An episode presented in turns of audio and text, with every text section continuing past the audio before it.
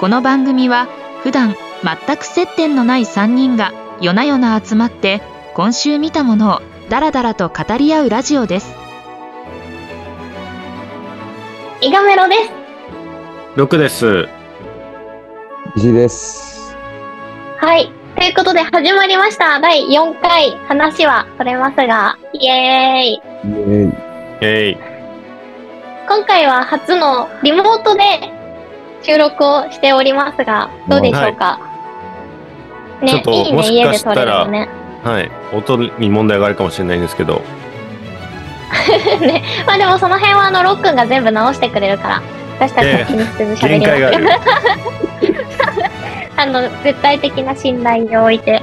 最近どうですか ?3 月になっちゃったけど。い確やかに。花粉がもうすごくてね。花粉やばいよね。杉いや、俺ね、見た今はほぼ、うん、ほぼ全部。あ、そうなのコンプリートだ。オールスターじゃん。もうもちろん薬は、あの、処方してもらって飲んで、対策もしてるんですけど、うそれでもやばいね。ん。えー、え、え花焼かないの鼻の穴。あ、やったことない、それ。あ、そうなんだ。えなんかあれいいやっらしいよ。鼻の穴。あれやったことない。てるえ、薬飲んでる、二人は。薬飲んでる。花粉症じゃないです。マジでえ、マジいうん。や、羨ましいわ。大事にした方がいいよ、体を。 そう、親に感謝だね。遺伝なのかな、花粉症って。え、どうなんだろう。遺伝なのかなわかんない。でも、私もともと、あの、香川県の山のふもとに住んでたんだけど、うん。うん。その時めっちゃ花粉症ひどかったの。うん。うんで、も、東京とかに引っ越してきたらめっちゃ楽になったよ。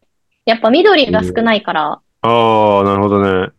同じだから東京でひどい人はもう田舎住めないと思うん。確かにう。スギ花粉が飛び交ってるから。なんかよく言うのはさ、うそん。うの都会はアスファルトが多いから、そんの。地方だと、その、花粉が地面に吸収されるんだ けど、アスファルトだから吸収されずにずっと舞い続けるからきついみたいに言うよね。そうなんあ、そうなんだ。え、そうだか都ら会には都会の苦しみあるんだ。そうそう。だから昔、今ほど花粉症って言わなかったのは、その、うんアスファルトがまだ舗装されてなかったから、だ。へえ、そうなんだ。はい。っ豆知識また一つ賢くなっちゃった。ていう感じで。そういや、あのーはい多分今回から、ポッドキャストのサムネイルを作ってもらったと思うんで、そうだ、そうだ、そうだ。はい。ちょっと見てくださいよ、皆さん。サムネイル可を愛かっ。たねめっちゃ可愛いよね。これは結構似てるのかな似てる、似てるっちゃ似てるか。似てるよ。でも私多分絵よりもっと可愛いな。10億倍ぐらい可愛い絵より。 乾いた笑いやめてくれんそういうキャ ラ、そういうキャラでいくのね。かっこ笑ってたね。で やめてよ。やりづらやりづれー ということで、今週はね、えー映画を3人とも見てきました。えっ、と、そして、バトンは渡されたという映画を見てきたんですけれども、ざっとどうだった、石井さんね、インスタ上げてたよね。そう、めっちゃよかったね。マジで。ね。ロックン見た見ました。お、どうだったなんかざっとあのー、割と、最近ちょっと個別で、うん、なんか、嫌な人とか悪い人がいっぱい出てくる映画を見てたんで、あ の、あ、なんか、みんないい人だなっていう、その、ハッ ね。ハッピーな映画でした。うんうんうんうん。ね。ということで、そしてバトンは渡されたざっとあらすじを説明すると、はいえっ、と、血のつながらない親に育てられて、4回も名字が変わっている森宮優子。これ長野芽衣が演じてます。森宮優子ちゃんは、わけあって料理上手な義理の父親、森宮さん。これ田中圭ね。田中圭の森宮さんと二人暮らし。で、えー、片や、えー、理科は何度も夫を変えながら自由奔放に生きている魔性の女。これ石原さとみですね。で、泣き虫な娘のミーターに目いっぱい愛情を注いで暮らしていたが、まあある日突然そのミーターを残して姿を消してしまった。っていう二つの過程が交差しながら進んでいくストーリーになっておりますが、うんうん。これ、あれなんだよね、その、途中、話の前半は、その、田中圭と長野メイの過程と、みーたんと石原さとみの過程っていう二つの過程を描きながら、うん。こう物語が進んでいくんだけど、途中の卒業式のシーンで、そこがね、交差するんだよね。はいはい。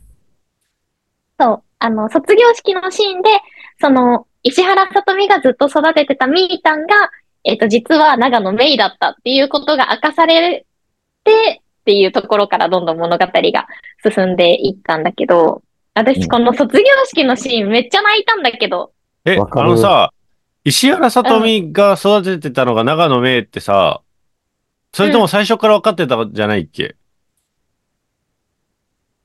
いや、まあ、匂い、え、でも、最初から出てたっけいや、俺は全然わかんなかった。そうなんだ。うん俺もずずっと、まあおな長野めいだと思って見てた。あの、子役の女の子。まあでも、勘のいい、勘のいいっていうかまあ、勘のいい人はわかるかなぐらいの匂わせではあったよね。あ、んそう。か。うん。え、ちゃんと明かされたのは、あの、卒業式のところだよ。めっちゃ最後の方だよね。めっちゃというか、いや結構後半じゃない中、中盤じゃない真ん中中、真ん中らへんじゃない。え、あの、長野めいの卒業式に来てたってやついや、それは終盤。それは最後じゃん。うん。どこだえ、どこどこあどこ、の、卒業式え真ん中でさ、あの、ピアノ弾いてる石原さとみと、うあのん。ミータあれはン。長野メイね。あ、そうそうそう。長野めいと、その子役の女の子が重なるシーンがあって、ああ、そこ、そうか。なるほどねそう。そう。で、田中圭がめっちゃ泣いてるやつ。ああ、はいはいはいはい。そうそうそうそう。で、そこのシーンでさ、私さ、卒業式でさ、親が泣く気持ちをさ、疑似体験したような感じになってさ、うん。こう自分もさ、こうそこでようやく今までのミータンから長野メイに成長する過程がどんどんここまででインプットされてきたわけじゃん。うんうんうんそれをね、思い出してね、私も親の気持ちになったもん。ミータンの。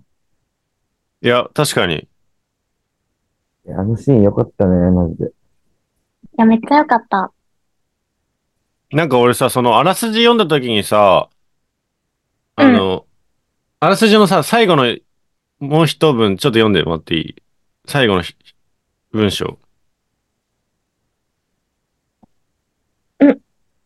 アマゾンプライムのあらすじですかそうそうそえー二つの家族がつながり、やがて紐解かれる命をかけた嘘と秘密に極上の驚きと最大の感動が止めどなく押し寄せる。う。あ、そうか。俺がなんか読んだあらすじがさ、うなんん、か、嘘が、嘘みたいなところが強調されてたからさ、うんな。んか俺人が絶対死ぬ話かと思った。その、殺されるとかそういう、あ、展サ開スにペなンスだと思ったそうそうそう、なるかと思ったら、うん。なんなかったね。なんなかったね。私はサスペンスになるとは思ってなかったけ ど。いや、なんか、っていうのは、一個理由があって、俺、たまたま、うん。俺、こういう話でし、なんか、まあ、この映画ってさ、えーっと、二、つの全然関係なさそうな話が、まあ、交わるっていう感じじゃん。ううんんうんうんでもちょうど俺、こん先週、先週、今週か。あの、見たことない映画見ようと思って、まあ、超有名だけど、あの、パルプフィクションって知ってる知らない。知らない。あの、え、タランティーノの、ああへえ多分ね、ジャケット見れば絶対わかると思う。うんうんうん。うん。パルプフィクションって映画見たのね。はいはいはい。うん。で、これがす、えーっと、結構かなり長いんだけど、これも、これはす3つから4つの話、全く関係ない話が繋がるという映画なのね。うんうんううんうんうんで、うこん。っちは結構人が死にまくるのよ。うん ん。死。にまくりだ。そう、だからなんか、いい意味で、この、あ、ほ、なんか感動的に描くとこういう感じになるんだ、みたいな。もう、ロックンはさ、死ぬのに慣れすぎちゃったんだ、人が。そうそうそう。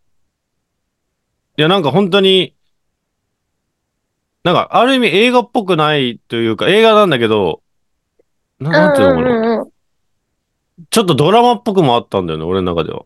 あーでも確かになんかドラマっぽかった。結構、作りがうん。。月、月く。うん。うんうんうんうん。ドラマっぽいよね、ちょっとね。うん。うんせセリフの感じとかなんか。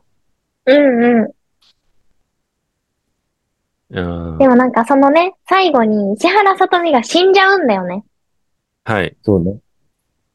で、その今まで、そこを死ぬっていうところが分かるまでの石原さとみの見え方って、すごいわがままで、子供振り回して、うん。自己中で、っていう、まあなんて言うんだろう、こん、結構毒親みたいな見え方をそこまではしてるんだけど、それが全部自分の死期を悟って、自分が病気だって知って、自分の死期を悟って、じゃあ自分が死ぬまでに、娘のみーたんに何を残してあげられるかっていうのを考えた上での、あの、振る舞いうん。だったっていうところに気づいた時の、切なさううんん。。というか、どんでん返しじゃないけど、っていうところは結構熱くなかった。そうだね。暑かった結構嫌いだったもん、さい前半。いや、じゃそあうそう。結構な毒親だったよね、序盤。うん。まあもう奔放なおそう母そさうんみそたいうなね。そう。うん。なんか、あ、そういうことだったんだって全部の理由というか伏線が回収されちゃうじゃん。その病気だった、死期を悟ったっていう設定のおかげで。う。うんん。でそれでなんか急に見え方が違ってくるっていうところが私は面白かった。確かうに。ん。なんかあのなん石井かさんはどっかおもろかったところあるでももう前半めっちゃイライラしてたもん、俺。石原さとみにうん。もう嫌だなーって思って見てた。ね。なんか、きつ、みたいなね、きつかったよね、かなり。。なんか子供かわいそう。てかなんか、ジャケ、ジャケ写があるじゃない。うんうんうんうん。あの、タイトルが書いてあるね。ジャケ写があるじゃない。あれうんを見て、なんか、あ、結構なんかハッピー系かなみたいな。うんうんうん。なんかずーっと、まあ、うを曲折ありつつも、なんかその、胸くそ悪い系じゃないだろうなって思ってたけど、うん。でも前半、クソすぎて、石原さとみ、役のリカちゃんうがね、ん。なんかもうああいう女めっちゃ嫌いだから、あ、そうなんだ。めっちゃ嫌いだから、うん。見てたけど、あの、後半、ちょうどね、多分ね、時間で言うと、1時間経ったぐらいのとこが、うんか。らもう、バッてこう、変わったよね。後半、ボロい泣や、きよ変。わった。石原さとみ、ああいう役に合うね。魔性の女ね。悪い。あのさ、最初のさ、わざとさ、チャック開けてさ、チャック開いてるわよ。直してきてって言って自分がその席に座るのさ、うん。うん私もね、また新たな学びを得ました。また新たな技を身につけました。やるやついるの本当に。あんな石原さとみじゃないって許されない感じはあるけど。確かにね。あの、石原さとみのあの役も似合うし、あの、市原正親さんが、えーっと、うん石原さとみがさ再婚する2番目のうん。旦那として出てくるんですけど、うんうんまあ、めちゃくちゃ年上の旦那っていう設定出てくるのね。うん。市村正親か。あ、市村、市村正親か。市村正親さんが。でさ、うん。市村正親さんって、ほ本当にめちゃくちゃ年下の篠原陽子と結婚してたじゃん。うんうんうん。え、そうなのそうそうそう、だって、篠原、えー、知らんかった。もう離婚したけど、えー、えっとね、何歳差だったっけな。えっと、24歳差おうーん。だったから、なんか、あ、市村正親ってやっぱこういう役なんだなというか、 めっちゃすんなり、俺の中では。うん。そうそキャスティング良かったよね。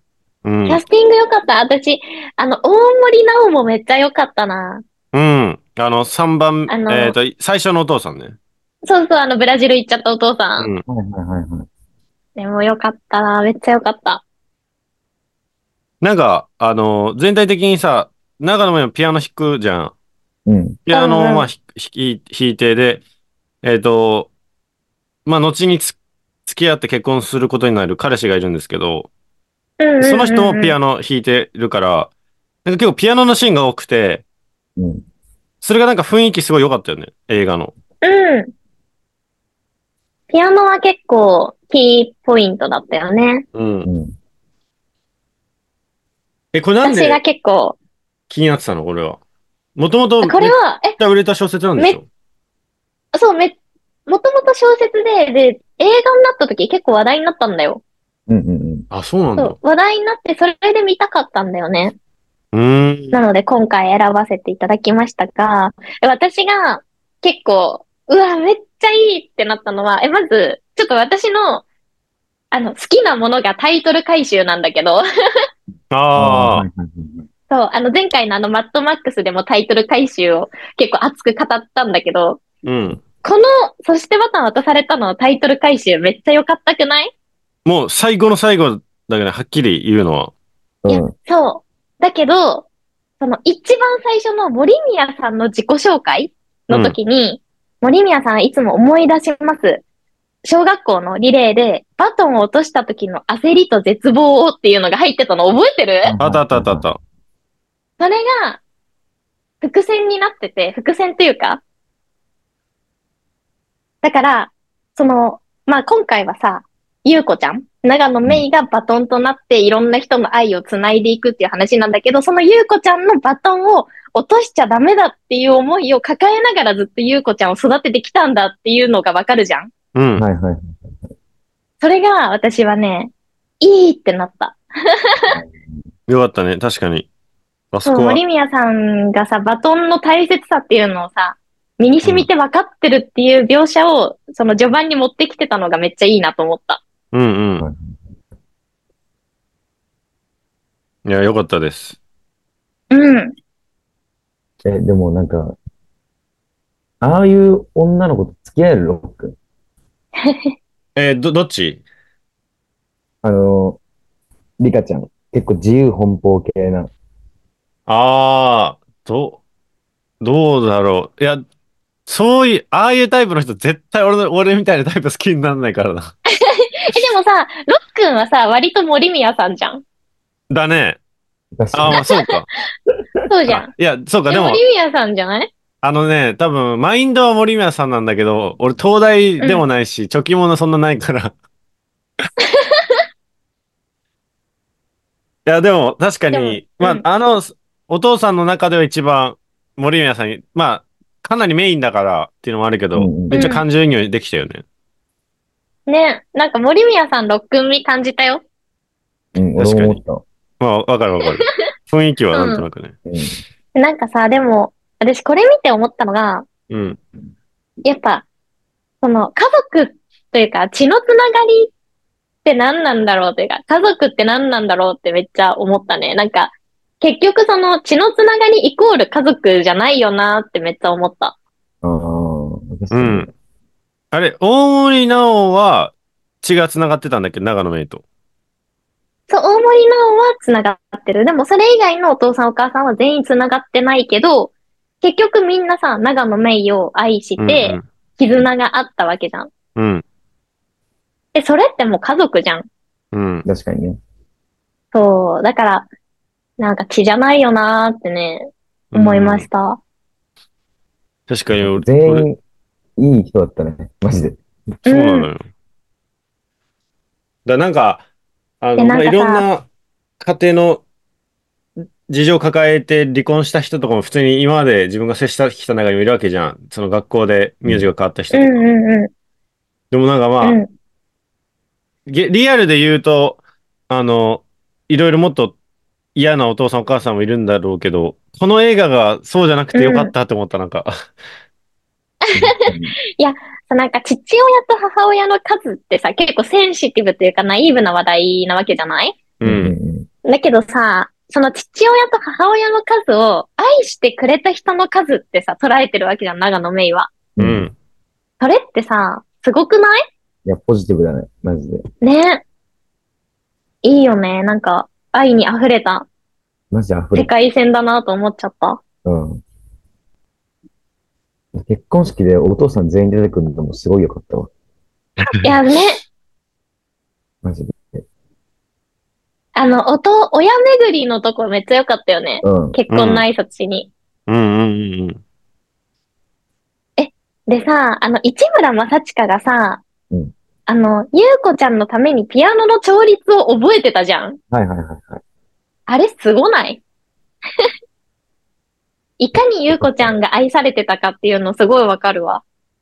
いや市村正親の本当にいい人だっ立場だったらもっと切れていいもんね。たんうだん。あの、捨てられ方で言ったら。うん。んそううん。そうそうそまあちゃんと理由があってっていうのを多分知ってたんだろうね。う。ね。う。。うんだってね、卒業式は市村正親と来てたもんね、石原さとみは。。うん。あ、そっかそっか。じ理由を知ってるからか。そうそうそうそう、もう病気で式が近いことも知ってたんだよね。うん。でもなんか、あの、ゴリゴリの港区女子かと思ったら、なんか最初の出会い工場だったよね。あ、そうそうそうそ結構、ギャップだったな、あれ。う。ね。なんか元から、なんだろう、その、モテあせん、遊んじゃう系なのかと思ったら、うんうんうんうん。そうじゃなかったのが、すごい良かった。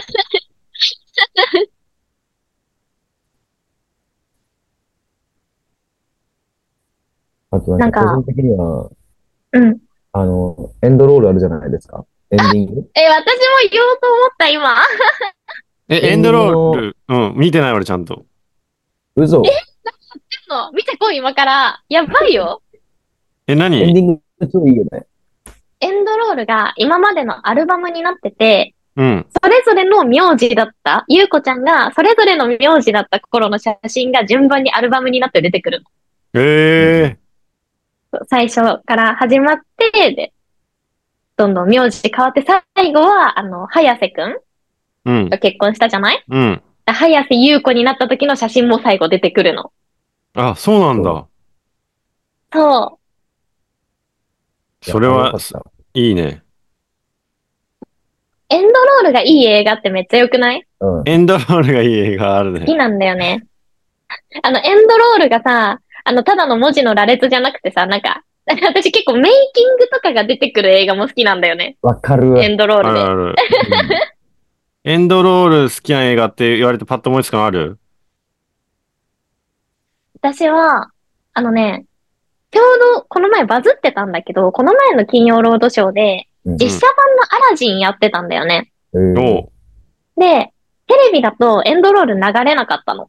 はいはいはい。うん。ただ、あれエンドロールめっちゃ良くて、うんあのー最後、アラジンとジャスミンの結婚パーティーのシーンがエンドロールになってて、そこで、うんうん登場人物全員がめっちゃ楽しそうに踊り狂うエンドロールなのよ。 へえ。ええそれが、マジで幸福感がありすぎて好き、アラジンのエンドロール。あー踊る系ね。うん。あの、RRR って見たあー見てない。あれ、ね、話題になってたよね。あれも踊る系なんですけどめっちゃいいっすね。なんかあれ、インドだっけあのんインド。 ?RRR インドだよね。インド映画なんだ。インド映画です。いや、RRR は本当に面白いんで、マジで見てほしいです。これへーは。。気になり。エンドロールか。エンドロールだったらなんかあの、子宮に沈めるって知ってましたああえ知らない。 ー、知って子宮る。に沈めるっていう映画があるんですけど。知ってますうん。あれ見たの石井さん。なんか怖そう。結構、うつ、なんかうつ映画。うん。うつ映画なんだ けど、あの、エンドロールも、全く音が流れないっていうエンドロールで。そうなの確かそうだった気がするんだよ。そうそう、え地球に沈めるっていう映画は、あの、実際にあった、あの、ネグレクトうん。うんうんうん。で、兄弟が死んじゃったっていう事件があるんだけど、それを実写化してる映画があるんだよ。あ、しかも別にキャストも有名な人じゃないんだ。あ、そうそうそうそどっちかっていうと B 級映画に近いんだけど、多分う。。う。うんーん。けど、もうなんかリアルすぎて、めっちゃ有名。これまあはおすす、めはしませんけ確かに勇気いるな体力いるよね。いるの体力に。うん。俺あの、トイストーリー2かなあの、NG シーンのやつ。ど。あ、ねえ、あれマジ最高だよね。あれはすごいいいストよーリーね。のさ、エンドロールいいよね。あそこだけで映画作れるもんね、エンドロールだけで。アニメ、だって、本当のさ、実写の NG シーンじゃないじゃん。その、そのために わざわざアニメを作ってんの、めっちゃすごくない、うん、そうそうそうそう、すごい。ちゃ、ちゃんと手込んでるよね。そうなんですよ。いいなやっぱディズニー作品はね、あの、多幸感のある エンドロールが見れるよね。いいね次、ディズニーじゃなくてなんか、うん。次見る映画は。ああ、そうですね。もうそろそろ時間も、ズーム終わっちゃうんで。うんあ石井さ本当ん決めてもらっていいですかあ、俺だけやるえ、じゃあ、多分順番的に。そしたら、じゃあごめんなさい。全然ディズニーじゃないんですけど、うん。なんやねん。あのー個人的に見たいなって思ってる映画。うん。あのー素晴らしき世界っていう映画なんですけど、はい。ほえー。ちょっとじゃあ、あのね、これ誰だっけなこの人。ちょっと待って。ああ、役所工事。あ、そう、役所工事。そう、役所工事をやってる素晴らしい世界っていうのをちょっと見てみたくて、はいはいはいはい。ちょっと、あのーアマプラで見れるんで、これにしますかっていう。いいですね。そうしましょう。はい。ということで。はい。来週は、この、あ、じゃないや。来週は素晴らしき世界という映画を見て、はいまたそれぞれ喋っていきたいと思います。はーい。じゃあ本編はこんな感じでいいですかね。はい。はい。はい。じゃあまたおまけでお願いします。ありがとうございました。あー